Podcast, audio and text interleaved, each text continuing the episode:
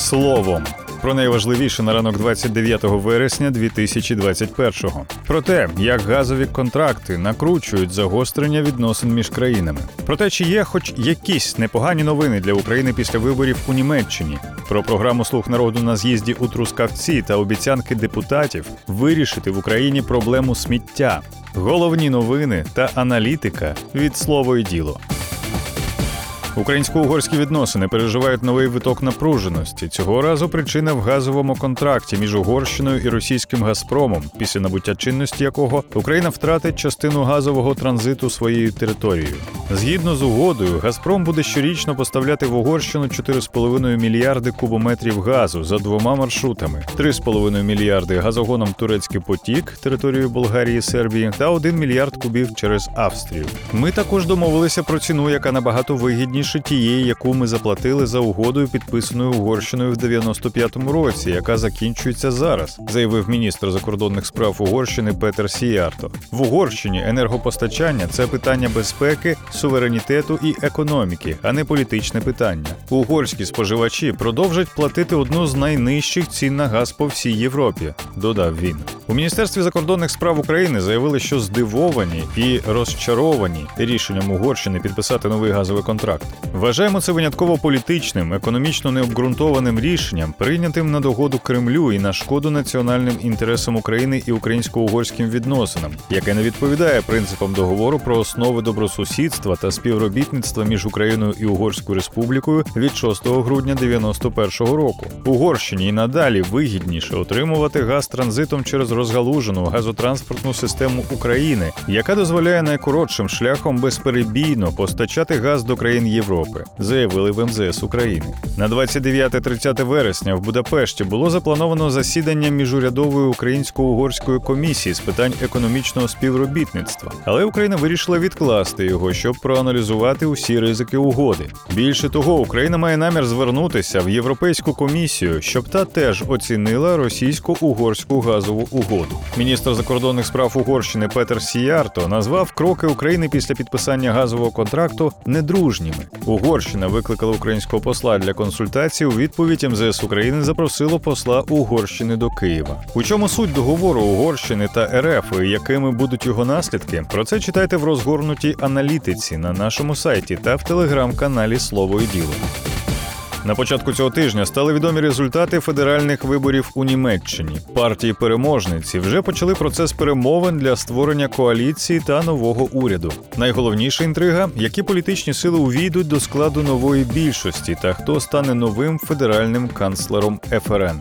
Гарні новини для України полягають у тому, що жодна проросійськи налаштована партія у Німеччині не набрала достатньої кількості голосів, аби претендувати на статус коаліціанта та учасника перемовин у створенні федерального уряду. Наразі найуспішнішими проросійськими силами, які здобули прихильність виборців, є альтернатива для Німеччини та ліворадикальна партія Ліві, яка балансує на межі проходження до Бундестагу. Ці політичні сили сповідують протилежні ідеологічні погляди, втім мають один спільний знаменник прихильне ставлення до Росії та особисто до політики президента РФ. Наразі жодна з цих сил не зможе навіть теоретично створити коаліцію із партіями-лідерками парламентських перегонів. Однак це зовсім не означає, що у новій коаліції бракуватиме прихильників зближення із РФ та симпатиків Путіна, особливо коли йдеться про переможців нинішніх виборчих змагань партію СДПН. Саме вона наразі має найбільші шанси сформувати новий уряд та висунути кандидатом у канцлери лідера партії Олафа Шольца. Втім, поки що експерти зазначають, що нинішні вибори в Німеччині засвідчили тренд на дистанціювання із Росією,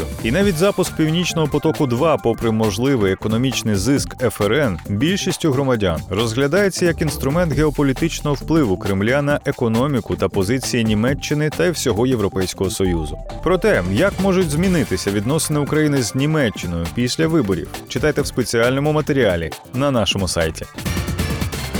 Журналісти довідалися, що робитимуть депутати зі слуги народу під час з'їзду в Трускавці. Про це пише Українська Правда. Відомо, що вранці у п'ятницю, 1 жовтня, на народних обранців вже чекатимуть у Трускавці. З 8.15 навіть організують трансфер із залізничного вокзалу до готелів для тих депутатів, які не їздять на автомобілях. Жити слуги народу будуть у Трускавці у трьох готелях: Ріксос, Міротель та Лісова пісня. З 8.30 до 13.00 у депутатів чекін в готелях, сніданок, вільний час. З 13.00 у Ріксос почнеться обід, а після нього проведення великої фракції. І з 15 до 17 організаційні питання, виступи, презентації Q&A. 17.30 19.00 сесія із Тимофієм Миловановим. О 19 почнеться вечеря, після якої буде вільний час. 2 жовтня буде основний день роботи з'їзду. Цього дня у Трускавці чекають на президента Володимира Зеленського. З 10 до 11.30 запланована сесія за участі керівників силових відомств. Після цього цілий день до 19-ї години робота в групах і презентація напрацювань з перервою на обід та кава паузи. Після вечері вільного часу, о 21.30, розпочнеться церемонія нагородження найкращих депутатів. Приблизно о пів на 11 розпочнеться гала вечеря, де за інформацією журналістів голова фракції Давида Рахамія відіграє діджей сет. В неділю 3 жовтня у депутатів передбачений лише сніданок і повернення назад до Києва. Києва.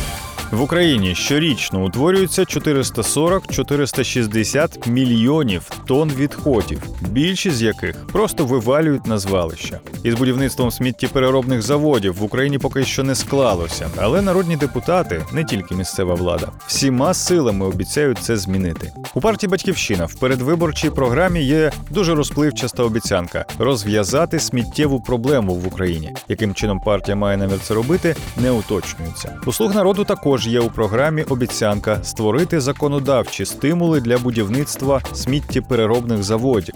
Ще група депутатів від Слуги народу обіцяла внести до Верховної Ради законопроекти, які допоможуть очистити країну від стихійних звалищ. Щоправда, ця програмна обіцянка була провалена. Аналогічну обіцянку провалив Орес Саламаха. Крім того, у своїй програмі він обіцяв внести в парламент законопроєкт про кримінальну відповідальність за організацію та сприяння появі стихійних звалищ. Але за два з гаком роки цього він не зробив. Марія Мезенцева обіцяла внести не тільки законопроект для очищення країни від звалищ, а й законопроекти, які сприятимуть будівництву сміттєпереробних заводів. Але таких ініціатив нардеп не реєструвала, хоча й напрацювала законодавчі ініціативи, спрямовані на захист довкілля. Член фракції Слуга народу Дмитро Нальотов у програмі обіцяв внести законопроект про мораторій на облаштування сміттєвих полігонів, а також про обов'язкову переробку всього сміття на екологічно чистих заводах. Схожий законопроект, тільки без мораторію, обіцяв внести Павло Мельник. Обидва депутати зобов'язання не виконали. Роман Грищук обіцяв внести законопроект, який забороняє пластикові пакети в Україні. Його колеги по фракції таку ініціативу дійсно зареєстрували, але Грищука серед авторів не було. Про те, які зміни в законодавство обіцяють внести народні депутати для вирішення сміттєвих проблем України, читайте докладніше у нашому спеціальному матеріалі. До речі, ми маємо на порталі інфографіку, на якій можна подивитися, скільки в Україні сміттєвих полігонів і звалищ. А ще раніше ми писали, де і коли в Україні повинні з'явитися сміттєпереробні заводи. Більше цифр, більше фактів, матеріалів і аналітики знаходьте на слово і діло.ua.